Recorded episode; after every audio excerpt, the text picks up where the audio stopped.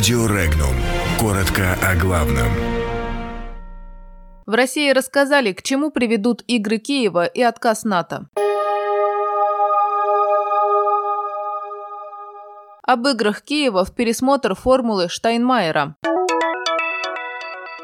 Отказ НАТО от моратория на договор о ликвидации ракет средней и меньшей дальности чреват новой конфронтацией. Путин поручил не забрасывать экономику деньгами. Лавров назвал Белоруссию союзником России на все сто процентов. Госдума откроет доступ к данным геолокации.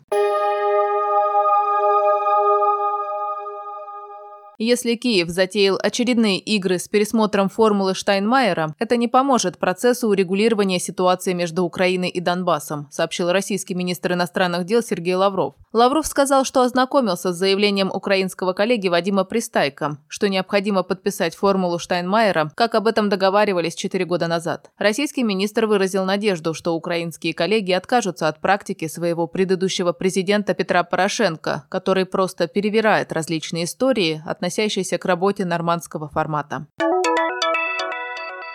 Ядерное противостояние 1980-х годов может стать итогом отказа НАТО от предложения России ввести мораторий на размещение ракет средней и меньшей дальности в Евросоюзе, написал член Софеда Алексей Пушков в Твиттере. Напомним, НАТО не согласилась на призыв российского президента Владимира Путина ввести вслед за Россией мораторий на размещение ракет средней и меньшей дальности в Евросоюзе.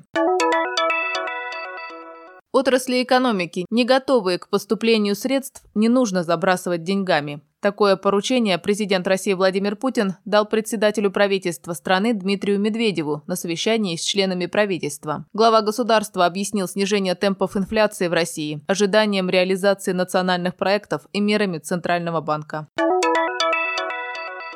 Ни с кем у России нет таких союзнических договоренностей, как с Белоруссией, сообщил российский министр иностранных дел Сергей Лавров. Отвечая на вопрос о реакции Москвы на отказ Минска размещать на своей территории российскую военную базу, министр сказал, это неприятный эпизод. Главное в другом. По содержанию президент Беларуси Александр Лукашенко неоднократно говорил, в том числе отвечая на вопрос о базе, что Белоруссия – союзник России на все сто процентов, и что белорусские вооруженные силы нужно рассматривать как защищающие наши общие интересы и нашу общую территорию», – сказал Лавров. Российский дипломат напомнил, что у Москвы и Минска есть программа совместных действий, в которой подробно указаны совместные шаги.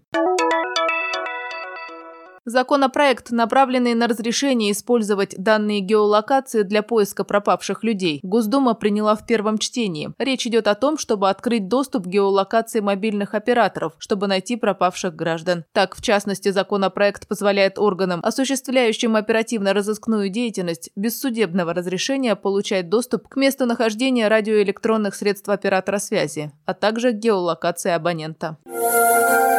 Подробности читайте на сайте Regnum.ru.